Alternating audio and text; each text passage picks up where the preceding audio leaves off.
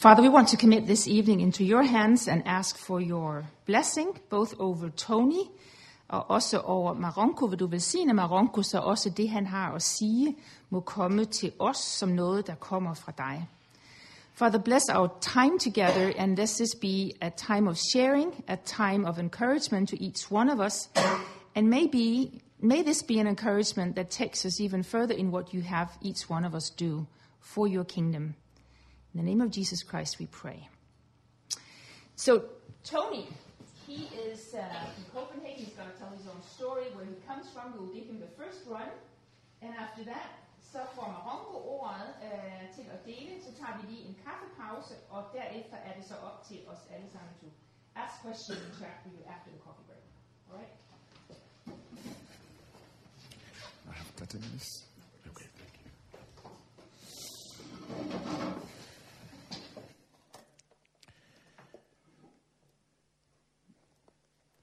God aften.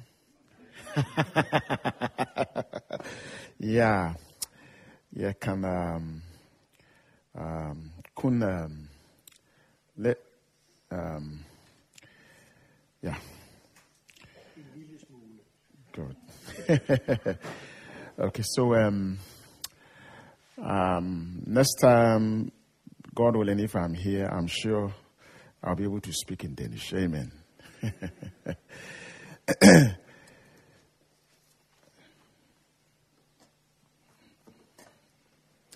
Yes, I've been given the topic, how can the migrant pastors challenge our dear Danish pastor friends? What can we bring to the table so that both of us can do the work of God? Now, before I go into my presentation, I want to give a brief background of who I am and where I come from, how did I come here, and what am I doing here. My name is Tony, the short form of Anthony Achampong, which is a Ghanaian name. I come from a typical Catholic background. My parents were Catholic. All of my family, we were deep-rooted in the Catholic Church. We went to Catholic. We were baptized as Catholics. I went to a Catholic school, Catholic gymnasium. Everything was about Catholic. Until 1986. When a friend invited me to a Baptist church in Ghana. I went with him. I didn't want to go because when my parents saw me go to a Baptist church, I'll have problems in the house. So I went anyway. And when I went, the pastor for the Baptist church, everything was different. The worship was lively, music lively, the atmosphere, everything was different. The pastor, the message was very different. And then in the message, he made me to understand that Christianity is all about relationship with God through Jesus Christ. So at the end of the service, he gave the invitation. He didn't force it on anyone. If you want to have this relationship, come. So I went forward. To cut a long story short, I gave my life to Jesus Christ. And he said, by faith. So by faith, I accepted Jesus. And then from there, my life began to change. And I could see the difference. So I came home and I told my parents. They were not happy. But then I became a Baptist anyway. So I went with them every day, their Bible studies, their fellowship for about 4 years. And then I came to England for further studies. I was in England for about 8 to 9 years. And I found a Baptist church in England. And then within 2 years, I was made a deacon, an elder in the church. And then about 4 years after, I felt God calling me, telling me that He wants me to go into full-time ministry. There's a call upon my life. So I discussed with my pastor, and my pastor told me he has seen this about me, but he wanted God to confirm it. So after 2 years, I came to Lyon in France. We had a branch church, and I was asked to go there and pastor the church. I was there for almost 2 years when I had a phone call from my pastor in London that the Danish Baptist Church had spoken to the London Baptist Union that they want an international church for the minority people in Denmark. That was 1999. So they want us to come to Denmark and have a discussion. So I came from France and I met my pastor from London in Copenhagen, plus Hans-Henrik Lund. And then we sat down. So the conclusion was that we must have a church for the minority group. So we started the church in the summer of 1999, and we had about 6 people. And then we met in a small place. So I was going to France and coming to Denmark because the church, I was the pastor there. I was going between every 3 months I have to go until finally I decided that I must come here. So I came here and then my family joined me. For 6 people, what do? Every Saturday we go to downtown Copenhagen. We talk to the people. We share tracts with them. Some will reject us. Some will accept. Some will say, I don't have to anything to do with Google and all kind of things. But we didn't give up.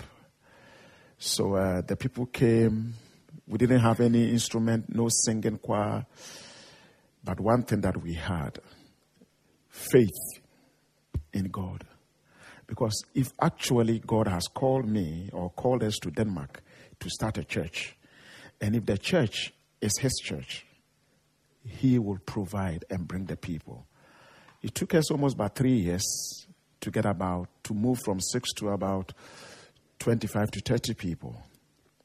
And one thing that we did was what we call friendship evangelism. These days, people don't have so much time to share tracts with you because everybody is busy. So I tell the church people, you have friends that you know that I don't know, that you can talk to. So you talk to them about Christ and talk to them about the church and bring them. And it worked effectively and powerfully. And then they came. And then we're about 50 people now. But then we had a problem with a meeting place in Copenhagen because anytime we needed to renew the contract for the place where we meet, they said, no, we can't renew the contract for you because you people, you shout, you make noise. And we are like the Israelites. We move from one place to another. We're moving on the desert for a very long time until about 3 years ago, our current place of meeting in Vidoa, Brorson Kirke, is a Baptist church where the Danish church met.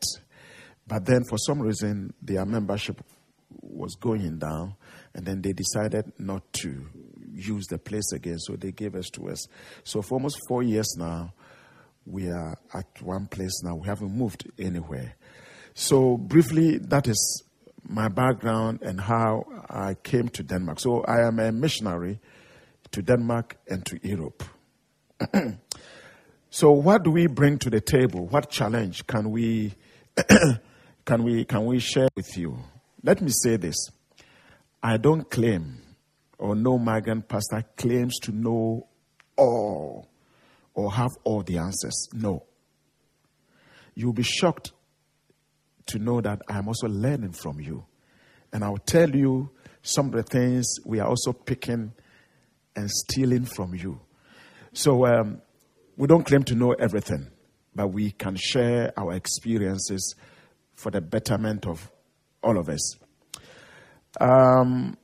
We have one thing in common. Regardless of how we do church, we have one God, one Redeemer, one Savior, one Spirit, and we have one mission: to build the kingdom of God and to win souls into the kingdom. This one brings all of us together. So what is the challenge? What can I bring to the table? For me personally, and for any migrant pastor coming from Africa or from Asia, for us, we see the pastoral work, the work of the pastor, as a calling from God.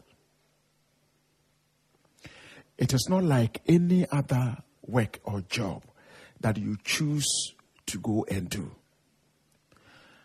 We feel the pastoral work is a calling from God, that God himself chooses the people that he wants them to do the work. And because we see it, we take it so seriously that it was God who called me. I depend on him for him to equip me to do the work. If you read the Bible, all the people that God called, right from Moses, Jeremiah, all the prophets and the people that God called, they were people who didn't know anything. They were people who didn't have any strength. They were ill-equipped. And yet, God equipped them to do the work. So this is my conclusion. God calls the people who don't have anything, and then he equips them to do the work. If you are already equipped, then God cannot call you to come and do it. So we see our work as a calling from God, and we take it very seriously.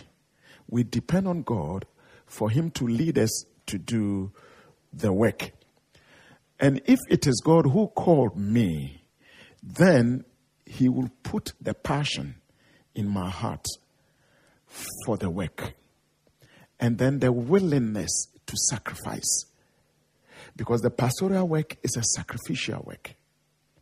So we see it as a calling from God, and therefore we depend on God, not on our own wisdom or intelligence or education. We thank God for theological school. We thank God for any other education regarding the pastoral work. But first and foremost, our strength comes from God, and we depend on him for the work to do. Number two, we also live by faith and do the work by faith.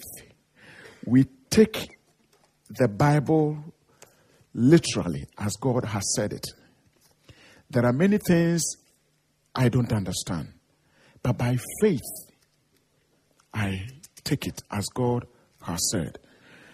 Because the moment I challenge the authority of the Bible, then I have diminished any power and authority that God has through his word for me. There are many people in the world, they even challenge the virgin birth of Christ. They even challenge the physical resurrection of Jesus Christ.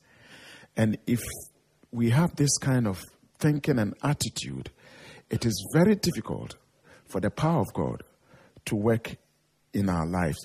So we do the work by faith, believing God and believing his word. And we hold in high esteem the power and the authority of God's word. The word of God is our authority. It's our reference point in all that we do. For me, and I'm sure for the migrant pastors, and for all of you, or for some of you. Another thing that I want to say, that I want to challenge you, is that we also take evangelism and missions and fellowship very, very, very serious. Many years ago, about 200 years ago, Africa, we were living in the dark. We had not had any experience or encounter with the light of the gospel. And thank God for your forefathers who came to Africa to give us the light. And today, we are here to say thank you. Today, we are here. It's a payback time. We are the fruit of the labor of your forefathers many, many years ago. And you know what? When they came to Africa, if they had kept the good news to themselves, we wouldn't have heard it. In the West, one thing that I've noticed, especially in Denmark, and please correct me or forgive me if I'm wrong, it's very difficult to share your faith with a fellow Dane or somebody, because in the West here, you must keep everything to yourself. And that is one of the greatest barriers to the spread of the gospel. You can't share your faith. Who are you? What do you know? Don't force things on other people. But Christianity is all about sharing. We share love. We share forgiveness. We share the truth. And then God begins to work through our sharing. So if we keep our faith to ourselves, then people will not know the love of God, the forgiveness of God, the power of God. So that is one of the barriers in the West, where people are not coming to faith because we don't share our faith with anybody. In Africa, we share our faith in the train, in the bus, on the streets, everywhere. So that is one of the reasons why in Asia and Africa, the church is growing. And we have something that we call power evangelism. We don't simply do evangelism. Of course, we tell people about Jesus Christ, the good news. But we also tell them about the power of the gospel. Paul said, he's not ashamed of the gospel, because it is the power of God unto salvation. Now, for us, as we go out to share the gospel, we don't go in our own strength. We go in the power of the Holy Spirit. As we go, we talk to people. When they have problems, or when they are ill, or they are sick, we believe what the Bible is saying, that go out and spread the gospel, and then signs and wonders will follow you as you lay hands on the sick and pray for them. As you minister to people, they are delivered. So we combined the two. And then as we pray for people, people are healed. You are in the office, they call you, Pastor, you remember 2 weeks ago, last month, you prayed for my baby, my son, my daughter. I was sick, you prayed, and I'm healed. And then they see the power of God, of the gospel. So they come. So we don't simply do evangelism, but we do evangelism in the power of the ministry of the Holy Spirit. We believe in all the ministry of the Holy Spirit. We pray for the sick. We minister to people. But in the West, or in some places, you see, the devil is real. Satan is real. He has put people in bondage.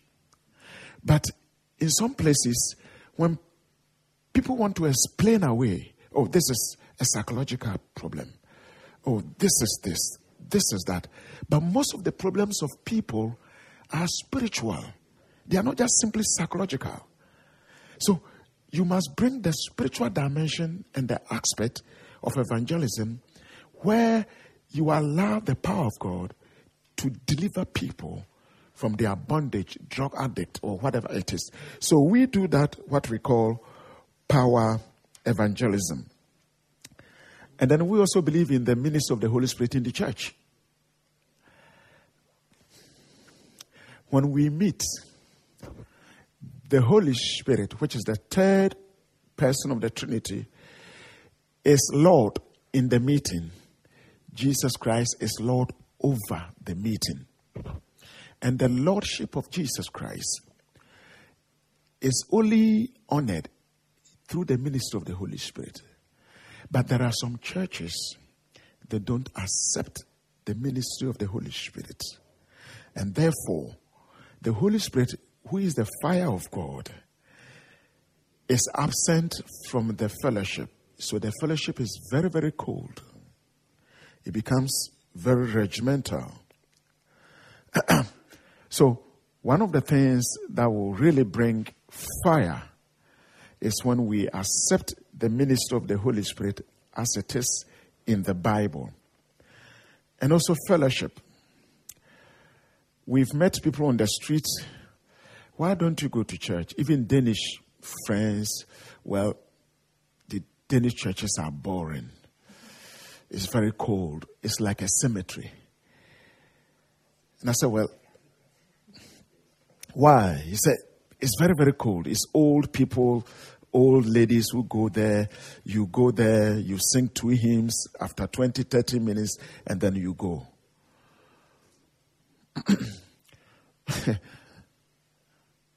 My advice is that, you see, if we can bring some revival, if we can redefine our liturgy without compromising Scripture, I think it will bring people into the church. In our church, we don't do away with hymns. We sing hymns, Amazing Grace, and then the contemporary worship songs too. So we make the fellowship very, very lively for people to come.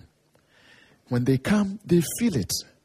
There is life, there is healing, emotional healing. So one of the challenges is that we are in the 21st century.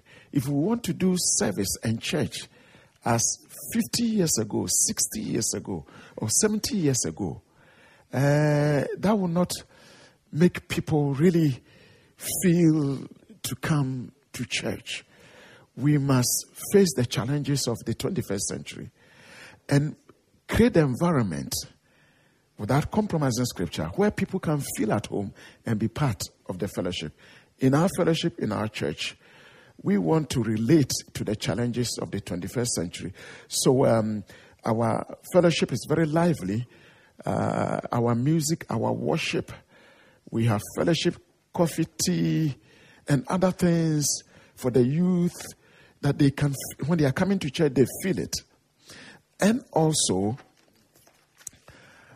we believe we are a community of believers in the church. In the church, the pastor is there, but everybody has something to do. So when we come to church, there are those who are doing this, this one is doing that, some are sweeping and cleaning up. Everybody has something to do. So we feel that everybody must have something to do in the church, because that is what the Bible says. We are one body. The hand does something. The ear has something to do. The leg has something to do. So we teach the ministry of the gifts of the Spirit. Everybody. So nobody is left out. So when he's coming to fellowship or church, he's very happy. He knows that he has a place in the body. So that is also one of the things that is making the church expand and then grow. In Denmark, we have about 214 migrant churches. And every Sunday, according to the statistics, 150,000 people go to church. And for me, when I came here in 1998, 99, you wouldn't have this kind of growth. So God is really doing something. In our ministry, we have Christian education ministry. We teach Bible. Every Sunday, we have Sunday school for every level of people. In the course of the week, we have house groups. They meet different places. And we teach discipleship. If people are not well grounded, the foundation is not in the Bible, then they become religious. So one of the things that we need to do is to ground people in the Bible. If you know the story of Jesus, the 2 builders, one built on a rock The other built on a sand. And the difference was that the one who built on the sand couldn't stand the storm. The one who built on the rock was able to stand the storm. So we take seriously the education and the instructions of the Bible, and we build it into the people so that the people can face the challenges of life. So it's one of the areas that we do. And then we have the women ministry and the men ministry, the youth ministry, the music ministry, and they minister to one another, and they go out and also minister. So what is the challenge? I told my sister when we came here, when you met the migrants on the streets in Copenhagen or in Aarhus, and you want to talk to him or her about God, I don't think you have any big problem. Because back home in Africa or in some part of Asia, the people are religious. In every home, they know about God. I will even say in Africa, they may not go to church, but there's no atheist. Everybody believes in a creator God. So people coming from Africa, they have a religious background. So when you want to talk to them about God, at least you have some background. You can build some bridge. But in the West, it's very difficult because children, even in their homes, parents don't talk to their children about God. Some even don't believe in God. So when these children grow up and you want to talk to them about God, it's very, very difficult. You see, so my prayer is that as Denmark has a name, it's a Christian country.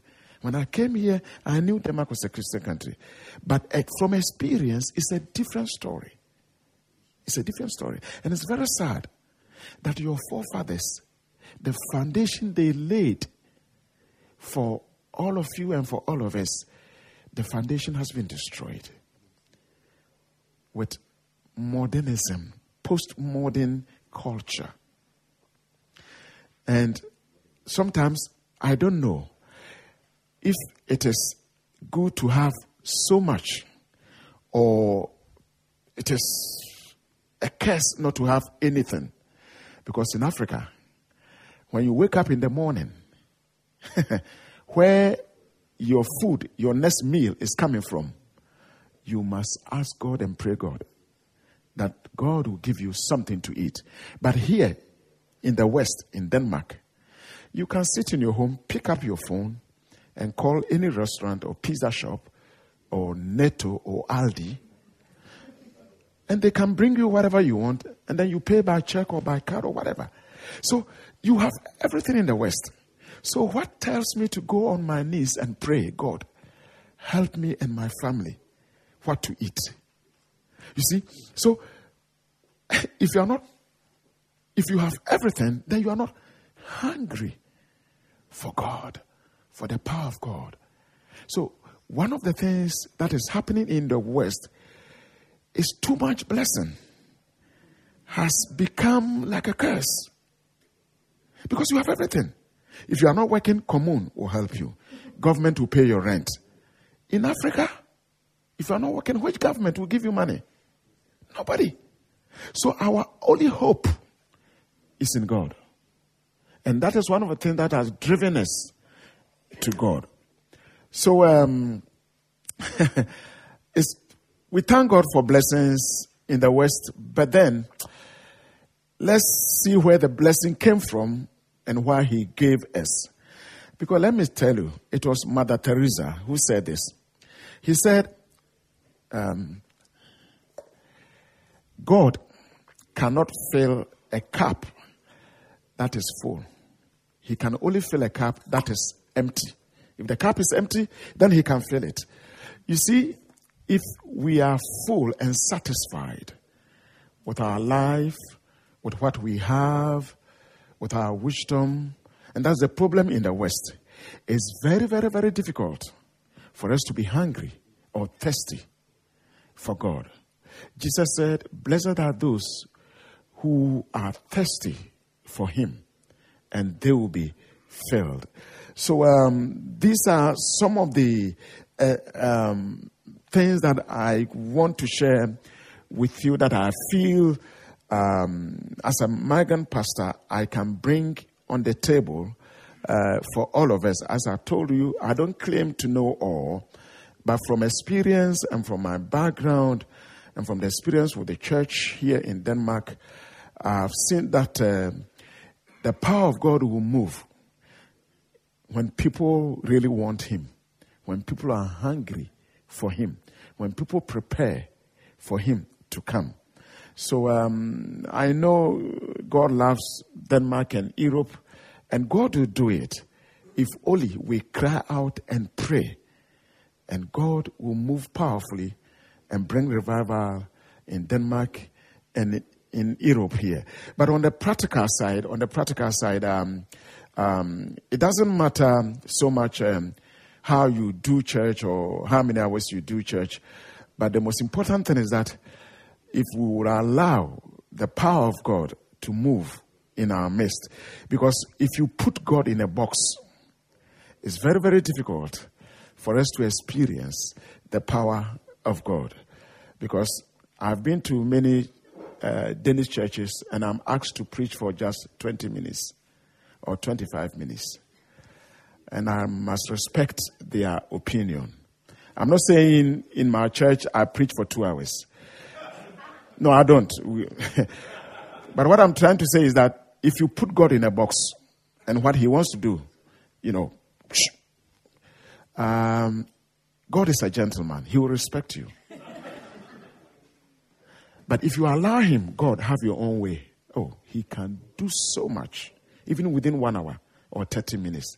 So I think we need to move beyond culture and then allow God to do what he wants to do. Finally, one experience. I'm an African. I'm a Ghanaian. By the way, Denmark was the first country to colonize Ghana. Oh, yeah. Our seat of government is called Christiansborg because our seat of government in Ghana was built by the Danes. They colonized Ghana, but somehow they didn't get the strength, the boldness to keep. So the Portuguese came and took it, and then the British came and took it from the Portuguese. I'm an African, a Ghanaian. But when I became a Christian, I am first a Christian, and then an African, and then a Ghanaian. So that my Christian values define what I do, how I think. Not my African values or my Ghanaian value. I respect being an African. I'm proud of an African. I'm proud of being a Ghanaian. But if I put my Christian values aside, then my Ghanaian values will define what I do. So first, I'm a Christian, and then everything comes below.